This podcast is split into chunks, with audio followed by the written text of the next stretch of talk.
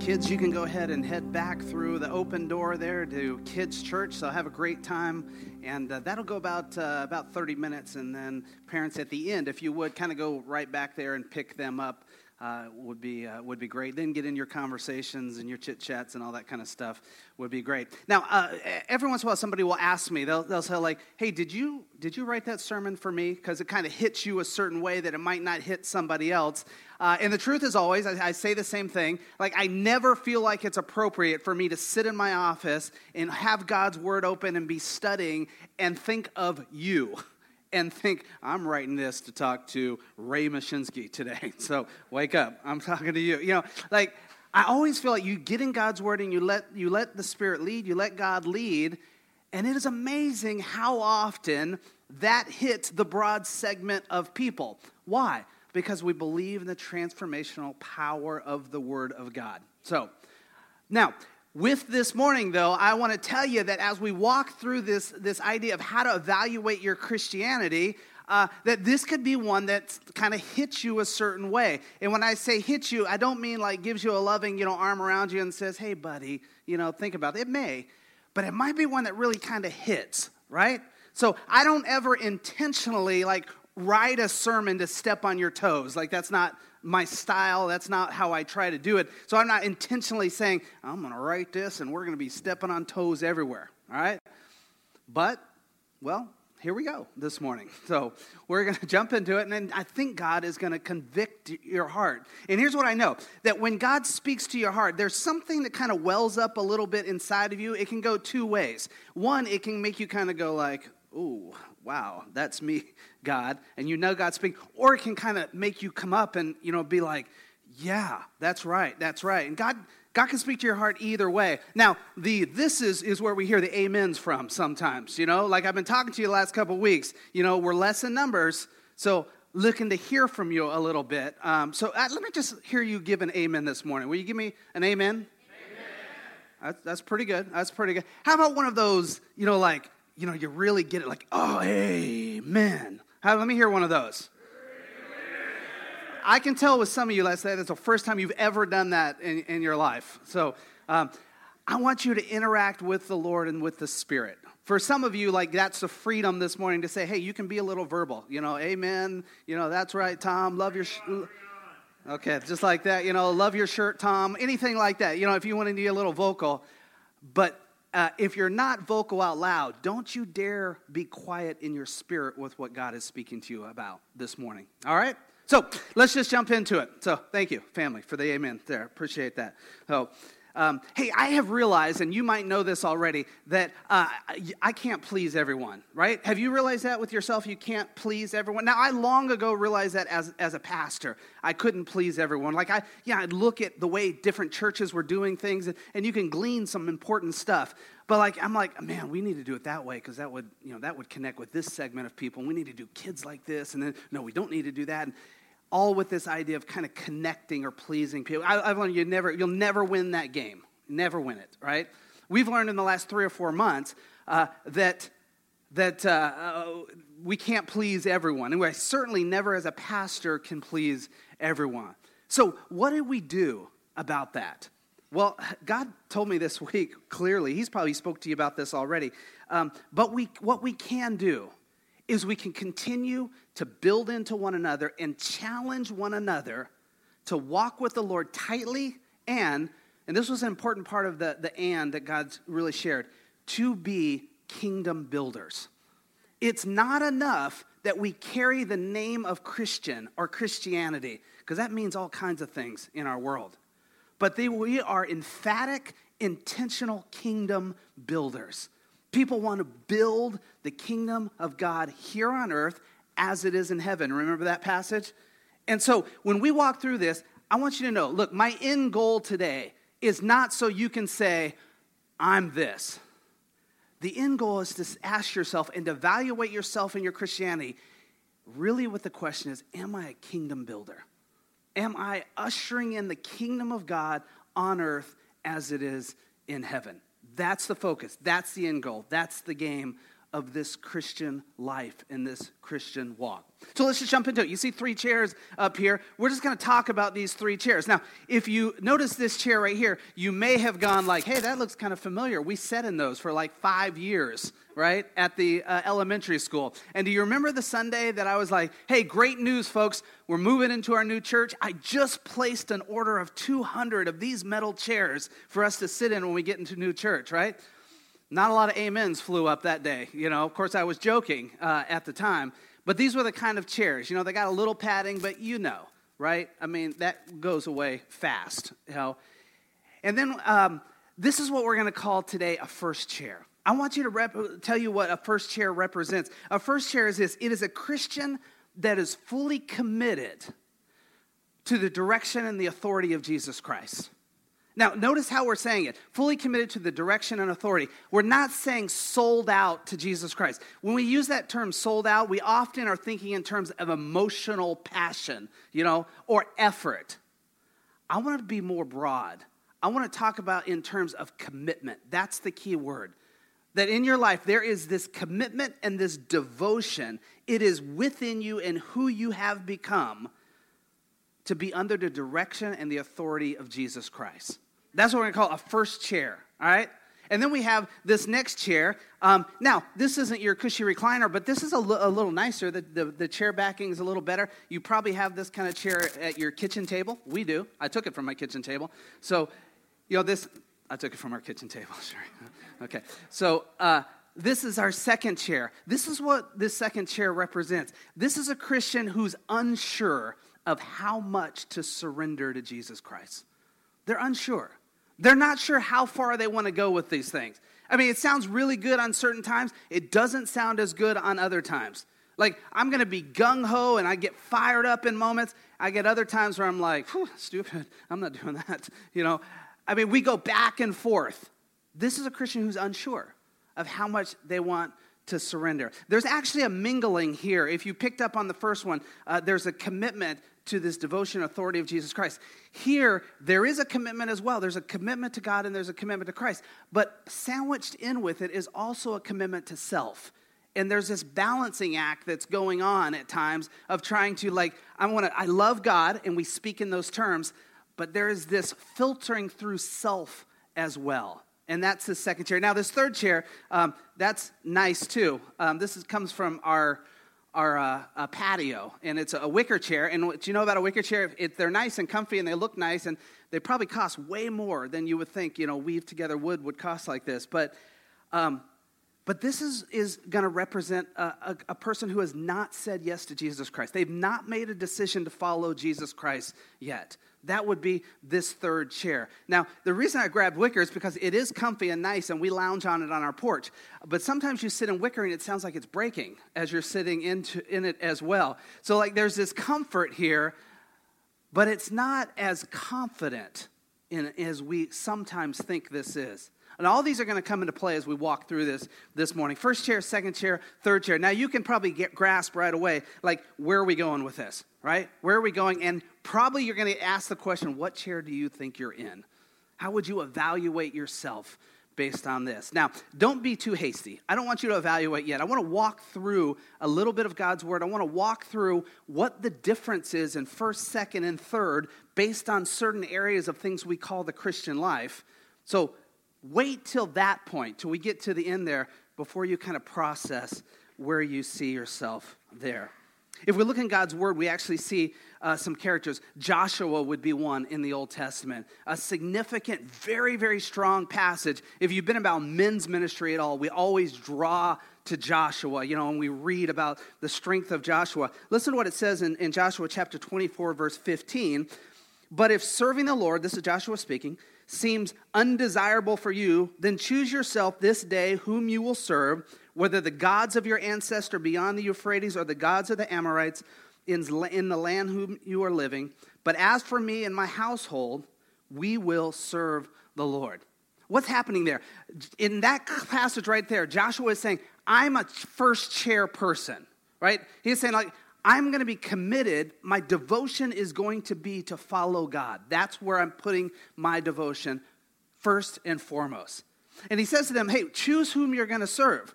You know, whether these other gods uh, that you've had, you know, if you're going to mix them up, you know, those God and a little bit with God, and you're going to be a second chair, or choose if you're going to say, look, this doesn't make any sense to me, I'm going over here. You know, but he's saying, look, choose. What chair are you going to be sitting in? As for me, my household, where I have this, this uh, ability to lead, to put my hands on influencing others, I'm going to sit right here. That's what Joshua is declaring. Well, you might know the story. We don't have time to work through all the history, but just the next generation, the dominant feature was more of this mix and match uh, in here. And just a couple generations down the road, we actually find this rejection of God. You know, that, uh, and, and so it happened like that quick, this choice going down. You might know some other characters. David, do you remember him? Was David a sinner? No doubt, all right? Um, in fact, some of you are like, man, I'm a, I'm a bad sinner when I came to know Jesus Christ. You probably didn't like kill somebody, right? Or, or you probably didn't, you know, have that person's wife over, you know, and uh, have a baby with that person, and then send them to the front line so you can do away with the. That probably didn't happen, right? That was David. So a mess in many ways. But we find that David has this incredible restoration story, and he's described as a man after God's own heart more than once in Scripture. We actually find it in 1 Samuel 13. The Lord has sought after a man after God's own heart and appointed him ruler of the people. That was the reason David was installed in the first place, was because he was a man after God's own heart. Now we see the full potential of this at that restoration time. And it's also a wonderful story that if you're here today and you're broken, if you've blown it in life, if you're like, man, I was following God and then I blew it hard, there is beautiful restoration in the Lord. Now, it was a journey for David, and it'll be a journey for you, but it is there. David is declaring there, a man after God's own heart. First, I'm going to be fully devoted. I'm going to follow God in that way. Even first, eh, first chair Christians will blow it sometimes. But your devotion sits in the authority of Jesus Christ. That's this first chair. But we know that uh, if you just go to Solomon, just David's son, what do you get? You get this mixing. You know, Solomon, clearly, if you want to take all the passages about Solomon that connect him to God or even to some type of devotion to God, it looks pretty good. You could go like, man, Solomon really, really loved God. He really did some stuff for God. But you would be leaving out also a lot of passages where he let these outside influences, the other religions of the many, many, many, many wives that he took and concubines that he took, the religions that he brought in that were an influence on him as well. It, just even some of the cries of the people that were an influence on him. And when you mix that together, you go like, oh, yeah, I can see how he was here. And that's how it works sometimes in our life. That if we read the one passage of our life the one season, the one period, or maybe that one area that we're walking with the Lord in, we go, I'm, locked in. But we put it next to somebody else, and we're like, man, there's inconsistency here. There's still an area of my life that needs full devotion and surrender to Jesus Christ. And so Solomon is a great biblical example of this middle chair. Now, you might know Solomon. In fact, some biblical scholars, when they look back, they say, like, he was the biggest failure in the Bible. Some would describe him that way.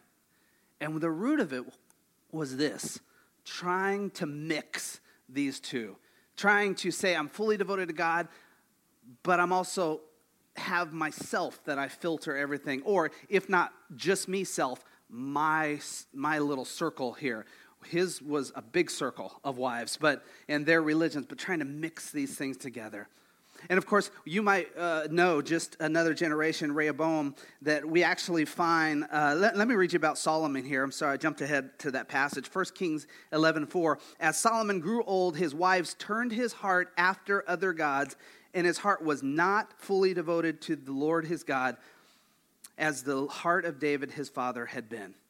Then we get to Rehoboam, and, and we actually see a further removal. Uh, this is what it says in 1 Kings 12 8. But Rehoboam rejected the advice the elders gave him. These were the godly leaders leading him in God's ways. They were well versed in what God wanted them to do.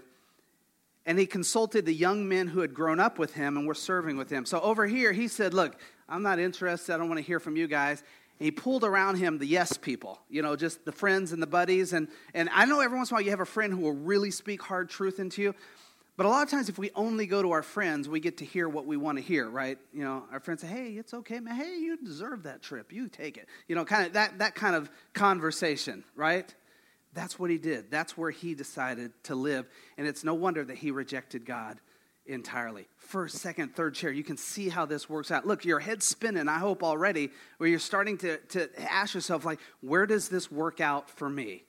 It's not as clean as you think, but we'll keep processing. Let's just ask a question in a few areas of these things of our Christian life.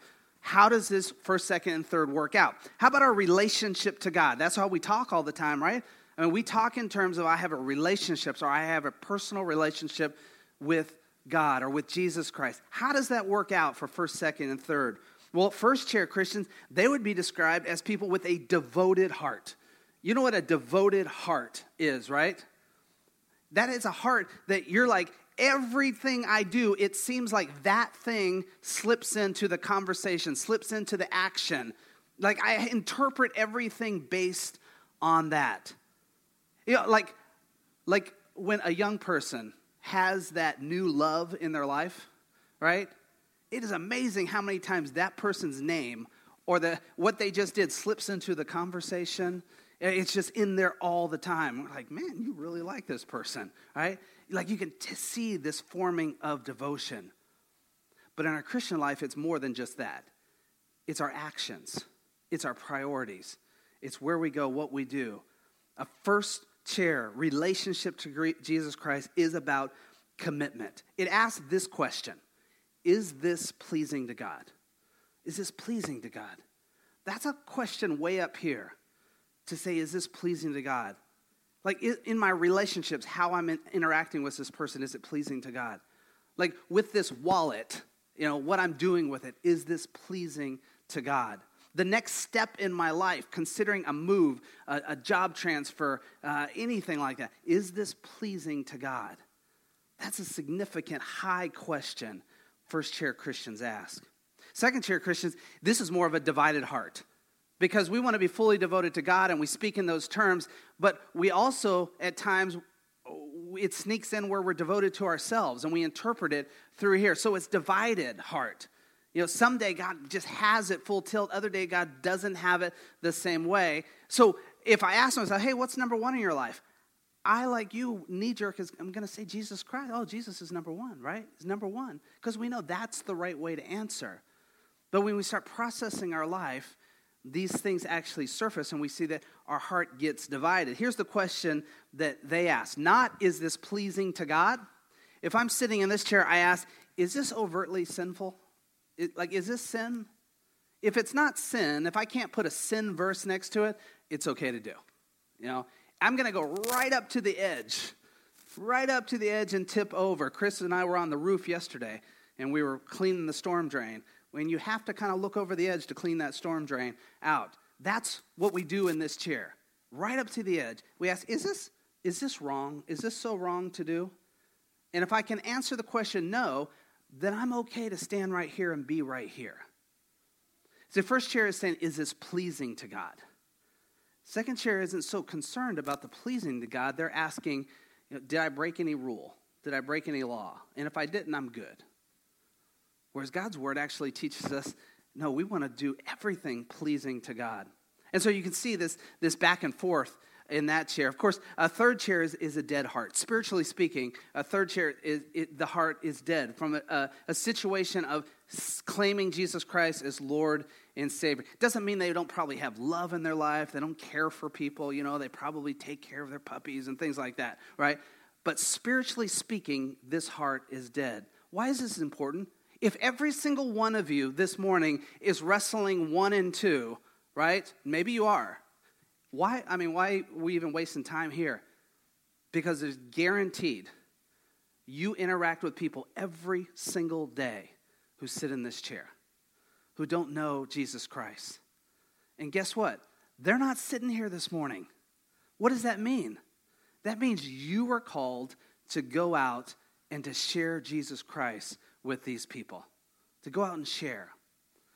And so, uh, the relationship with Christ, that our God, that's number one. But let's look at a few, uh, kind of narrow the cone here. How about interaction with God's Word, your Bible, right? I see that Bible open, all right? So that's extra credit points for you. See me on the way out. So, yeah. The Bible, interaction with God's Word. Here's what a first chair Christian says says, I'm going to obey God's Word. Like if God's Word teaches it, I'm going to do it. If I read God's Word and God's Word says, hey, love your enemy, I'm going to say, oh, hate it. I'll do it, God. You know, that's hard, God. I'll do it, God. It trusts God's word. And every time, like, I'm just amazed on this that the more I put these things into practice, even the things that are hard, I find significant joy in them. Or I find how much it blesses somebody else that I'm willing to trust in the Lord. Or, in addition, how many people in this chair will take a walk because I'm obeying God's word or following God's word. That's what a first chair Christian says. I'm going to follow and obey God's word. That means you're going to study and you're going to interpret God's word. That means you're not just going to follow social media memes about God's word, all right? Those are junk. It's junk theology. I'm going to open up God's word and I'm going to read God's word myself and take it in and study. I love that I get to do this every week. In fact, one of you are saying, Man, Tom, you're, you're fortunate. You get to get up there and take your mask off. And I was like, You're on next week. You can preach if you, you, know, you want to get up there. But we didn't get very far with that. I, I, I love being able to study this because there's so much that I get to study about David and Solomon that, like, I can't bring and talk to you because we can't go three hours, right? And so it leaves on the cutting room floor. But guess where it stays? It stays right in here for me. And it does the same for you if you would study and interpret and read God's word and apply it. A second chair Christian, you know, you respect God's word here. I, I respect God's word. You know, that's significant. It's important. You respect it. Probably, probably own a Bible, probably have a Bible app, right? It may not even be on the third page of your apps. It may be up close. I don't know. But you would say, I respect God's word. But a lot of times, in what a second Christian struggles with, is we say things like, I really respect you. I really respect that, but, right? You throw the but in on the end. And it's like, look, I really respect you. I don't want to, like, you know, I'm not trying to, like, you know, poo poo what you're saying, you know, kick you to the curb. I'm not trying to say that, but I can't go with that. I can't follow that. Now I'm 20, I, I'm 20, I'm 47, right? So I've been married 24 years. Um, so there's some stuff like I can turn to my in laws, my father in law's here today, or my parents, and I can say, look, you know I love and respect you. Shree and I probably aren't going to put that into practice in our marriage or in our parenting, and that's okay, right? But when we look at God's word and we say, hey, God, really respect you, really love you, but I don't know about that forgiveness thing. I'm not sure about that. I'm going to kind of put that on the side. I'm not sure about that love your enemy thing. I'm definitely not sure about that tithe thing. You know, I'm going to put all those on the side. And um, but you know, I'll be in church and I will sing my praises and I'll I'll do some of these things that God's word teaches us. But there's still areas of our life where we respect but can't follow. Obviously, a third person here, they probably own a Bible, right? They have a Bible. Um, they may not even like hate it. They may even find some good, creative things to post every once in a while on their social media. But the Bible, God's word, doesn't have any authority to them. It's another source that they might draw to. No authority. So, God's word. What about values? Our values in our life, how do they work out? Listen, first chair comes from God first. Our values are established and set up by God first if we're in a, a, a first chair. You know, that means we long for this lifestyle of holiness. That's a phrase that we've kind of backed away from because we're afraid it's legalistic to say a life of holiness. But a life of holiness is simply what we said in David it is a man after God's heart, a woman after God's heart. That is desiring a life of holiness. Why? Because God is holy. So if I want to be like him, then I'm, I'm striving for this.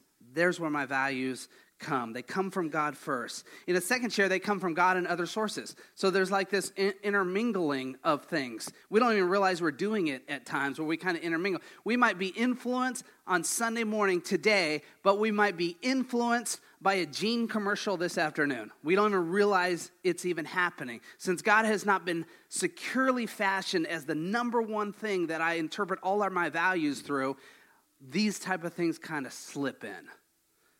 And these things slip in, and when they slip in, like we talked about in the baggage series, some of them just latch on hard and they don't want to let go at all. Over here, um, they're going to mostly get theirs through, through society, through culture, all right? Media, things like that is where most of the influence is going to come, and the values are going to come over here. And we can see that. And listen, we're in the minority as Christians in America if we want to hold biblical values.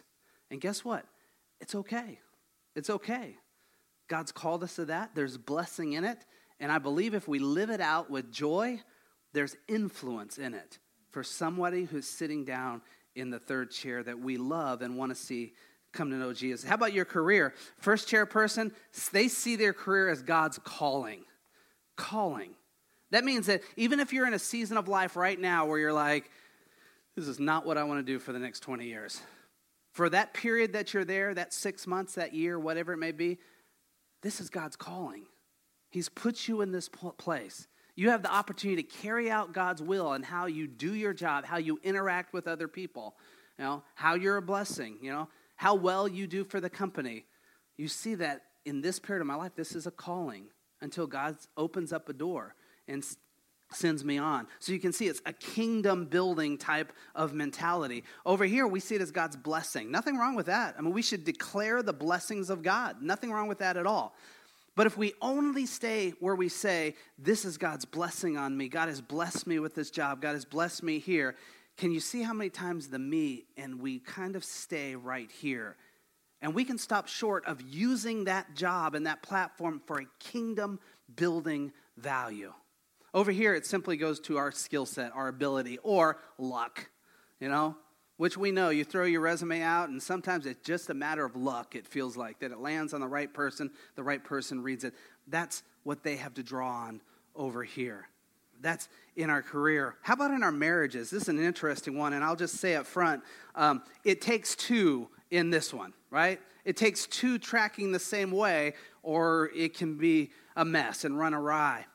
But uh, two people in the first chair in marriage, they view this as a covenant. They've declared covenant before God, and they're going to live out covenant. And when you make covenant, you declare what you will do and you do it. That's covenant. In a second chair, we view this uh, more as contract.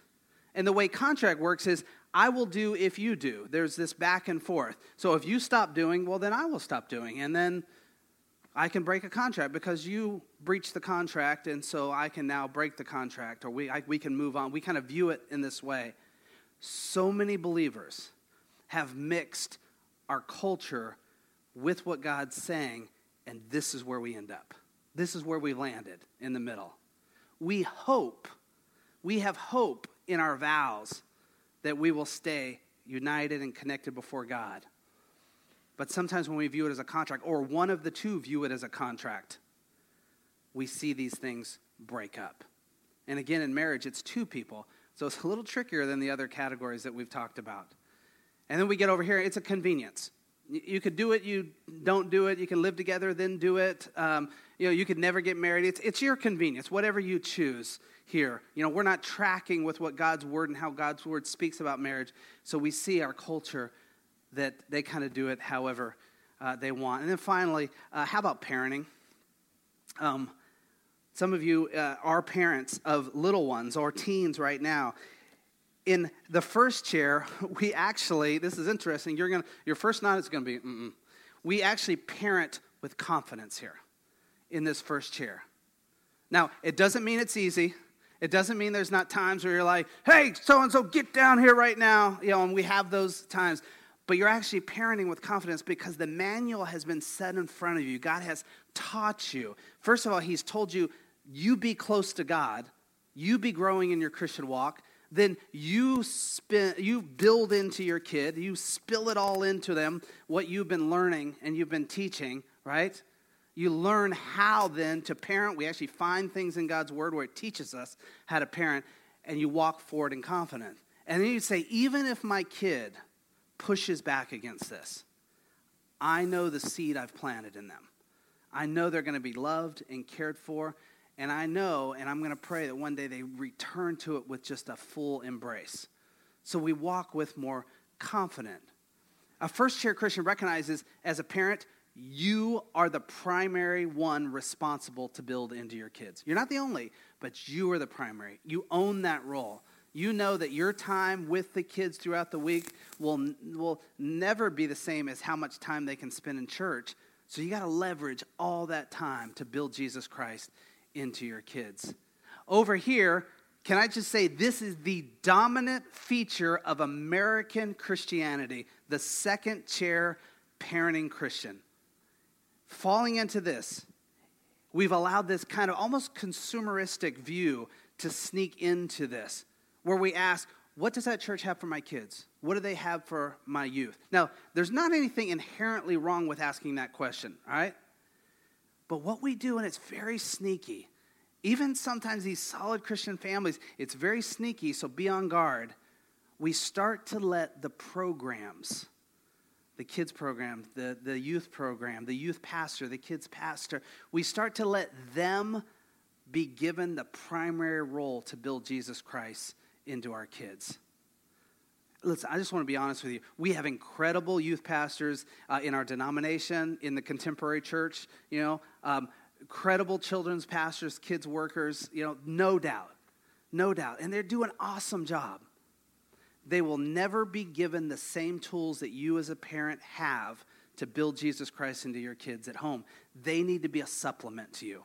They need to be a support to you and to help you in the process. Don't lean on them for all of it. Every once in a while, I'll talk, and, and I don't want to pick on you dads, but sometimes it's, it's, it's more dads than moms. I'll talk to a dad, and I'll find a dad is passionate about certain subjects, whatever it may be. They're passionate about mechanics, and they're building that into their son or, or you know, my daughter, it doesn't matter. They're building that into, or they're passionate about politics, and they're building that into their kids, or they're passionate about, you know, just go on and on the list. And then I ask them about how they're building Christ into their kids and sometimes, often, they're like, I just, I don't feel like I know enough. I don't really feel confident in, in teaching my kid, I, in sitting down with the Bible and being able to answer questions. And can I just tell you, you know, what I feel when I hear that? I'm like, why, why the heck not?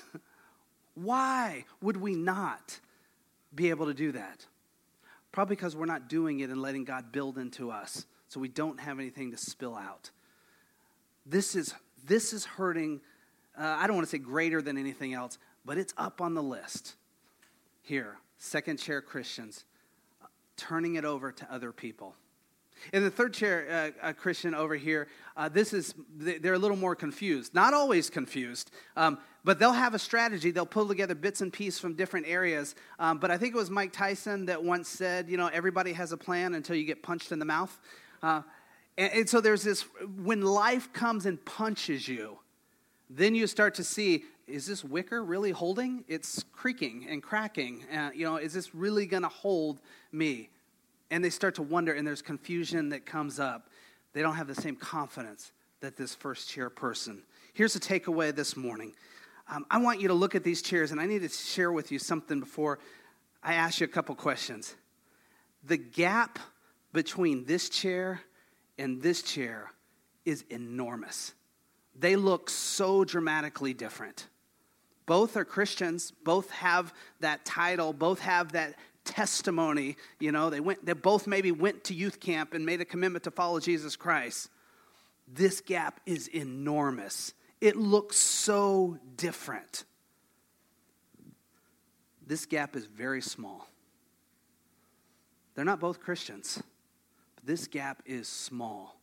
It looks similar you almost sometimes, in some areas, can put these chairs right on top of each other and you can't quite tell them apart. So let me ask you a couple questions this morning. First is uh, which chair do you think has more stressed out people? This chair? I mean, G- Jesus, three, maybe? All right. This chair right here, um, so two. Uh oh, we got, we got dueling friends back here. Oh. Um, but right here, like we, we think, I mean, the Christian life can be hard. I mean, what does Jesus Christ offer us when we come to know him? He says, My burden's light, but he sure does say there'll be sacrifice. He doesn't say it's going to be roses. We find that first three centuries, Christianity was incredibly hard, but it grew like gangbusters, right? It's not this chair. When you walk with the Lord, no matter how difficult it might be, there is a sweet confidence that you're walking in. It's hard. You might have times of grief, pain, confusion, but you're walking knowing you're walking with the Lord. My friend Chris over here has been a testimony the last few years. With all he's dealt with in the last few years, which we don't have time to walk through, and yet, and yet this morning he sits as a man grounded, concrete in his faith in Jesus Christ. That's, that's first chair. That's what we're talking about here. Um, I don't. Th- I look over here and I think these people aren't overly stressed. I mean, things of life hurt them, and and I, I mean, they have stresses just the same way. I mean, they're figuring out how to pay their you know their mortgage and their kids' things, and you know they probably extend themselves more you know just the same as anyone else, and they deal with these type of things. But it's not like they have this this uh, path of God's word that's telling them you should live this way. And so, but you come to the middle here, there's this constant balancing act. This is constant, you know, am I doing, am I doing this right here? You know, oh, I'm not doing this right here. Oh, the pastor's sermon there, I'm not doing that, you know, and, and there's this constant feeling in here. I disappointed, I let down God here. I did, that's what it is in the middle when we are trying so hard to say I'm devoted to Christ, but we know there's so many areas I'm devoted to self as well. Another question for you this morning. Which chair will your kids up end up in? This is amazing. This this I, I, I, years ago I learned this study, and, and when I was reading it, it was it was pretty baffling. It comes from uh, the Barna Research Group that basically said this that if you're a first chair Christian, they didn't use the, the, the Christian, the, the first chair terms, but they basically said, look, if you're a family that's devoted and committed to Jesus Christ, to being in church was one of the contexts that they were using. If you're devoted to say, look, we're in church every week, like, like if we're not on vacation, you know, or like we don't, we don't just take a Sunday off because we're tired or, you know, IHOP's got two for one, or, you know, like we, we just don't take, we, even when we go on vacation, we kind of look for a little church that we could pop into, you know, and then we hit the beach after that church. Like, that most likely, about 85% chance that your kids will grow up with that same mentality of being in church, you know.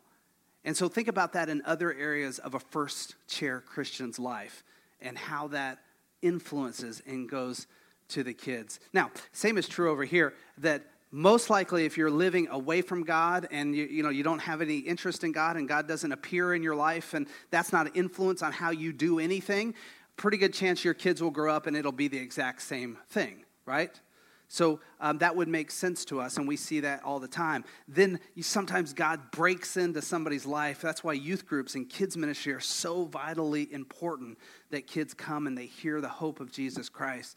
Or we hear about a college student that ends up, you know, at uh, Campus Crusade for Christ or something, and they come to know Jesus Christ, and those amazing things like that, you know. But this person right here, this kid grew up in church. This kid grew up popping into youth group, you know, probably regular to start. This kid has a profession. It probably happened young that they came to know Jesus Christ. There's pictures of their baptism. The pastor baptized them, you know, they might have been six or seven years old. There's still a Bible in the home, it's read sometimes. There's still prayer before every meal. But this kid right, right here has just picked up on the idea that his parents always waver back and forth. And they've interpreted that as I'm going to be committed to God unless there's something else that I need to do unless there's travel ball that week, unless there's, you know, uh, another place to be, unless I'm a little tired. That's talking in church phrase. Unless I, am just really angry this, this moment, and so I don't have to follow God. Unless that person really ticked me off. Unless, And we just keep going down the list here. And that kid actually interprets those things that they're seeing. And so, as a parent, you might be kind of hanging on here in a second chair. Guess where your, par- your kid ends up? Most likely, they end up about 60 plus percent of the time, they end up down here. They walk away from it all. They don't find the value in it at all. That's a struggle. And that's sad for us. And that's why we have to evaluate. So here's the question that we started with at the beginning in evaluating a Christian walk is which chair are you in? Like, honestly, what chair are you in? Now, it's not as concrete as saying, you know, I'm here, I'm here, I'm here. Like, if you're in the middle, there might be some times where you're like, I don't know, you know, like I sway back and forth. So, for some of you, listen, you might be saying, I think, I think I'm here. I think I'm like a 1.5 you know, right in the middle here. Maybe some days I'm a 1.7, you know, but I'm kind of right in here. Now, I told you at the beginning, I don't write purposely to step on toes, but let me just be blunt here. Let me help you out if you're struggling with what chair you're in. If you're here, you're here. That's the bottom line. If you're here, you're here. Because it's only just a gradual slip into this. Here we have to start with completely It'd be like this. Though some of you, you know, you, you love mechanic stuff. If I were to take and I needed to add a quart of oil to my car, and I'd say, I'm going to add three quarters of oil, and I'll add a quarter of sand. I'm going to pour that in. I mean, I'm 75% oil, right? I mean, that is a pretty good.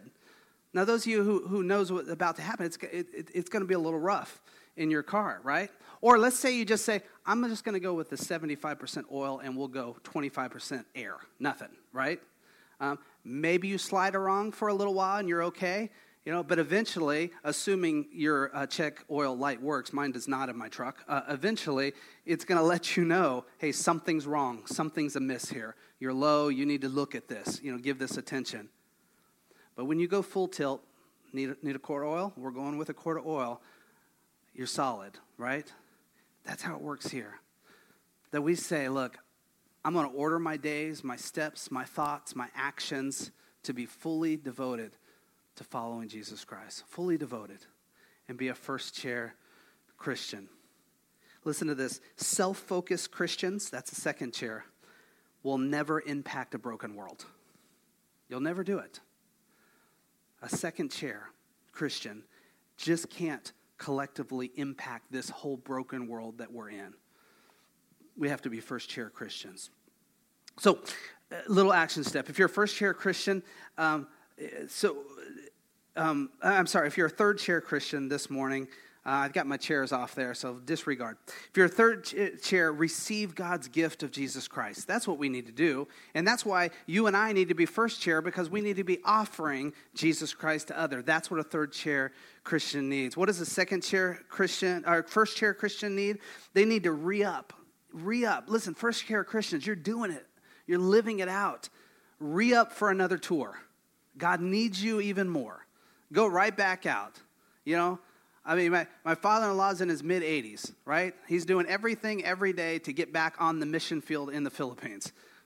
We're all going, like, what? Why? You know, it's time to kind of hunker down and stay home, right? You know? So, and no, they're, they're ready to go. Re up, right? Re up for another tour, Christians. God still needs you. He still needs you to be a first chair Christian out there influencing other people. And can I give you, listen, I know first chair Christians, you're often really passionate about reaching these people. Keep doing it. First chair Christians, can I challenge you to gain a passion to reach these people? To gain a passion to speak into people that are second chair Christians and to raise them up for something more in their Christian life. Second chair Christians, it's time to repent of anything that prevents you from being a first chair Christian. Just repent from that. If there be anything. Remember, we said before, repent is not always centered around the word sin, right? It certainly incorporates sin. Repent from sin, run from sin. We know that.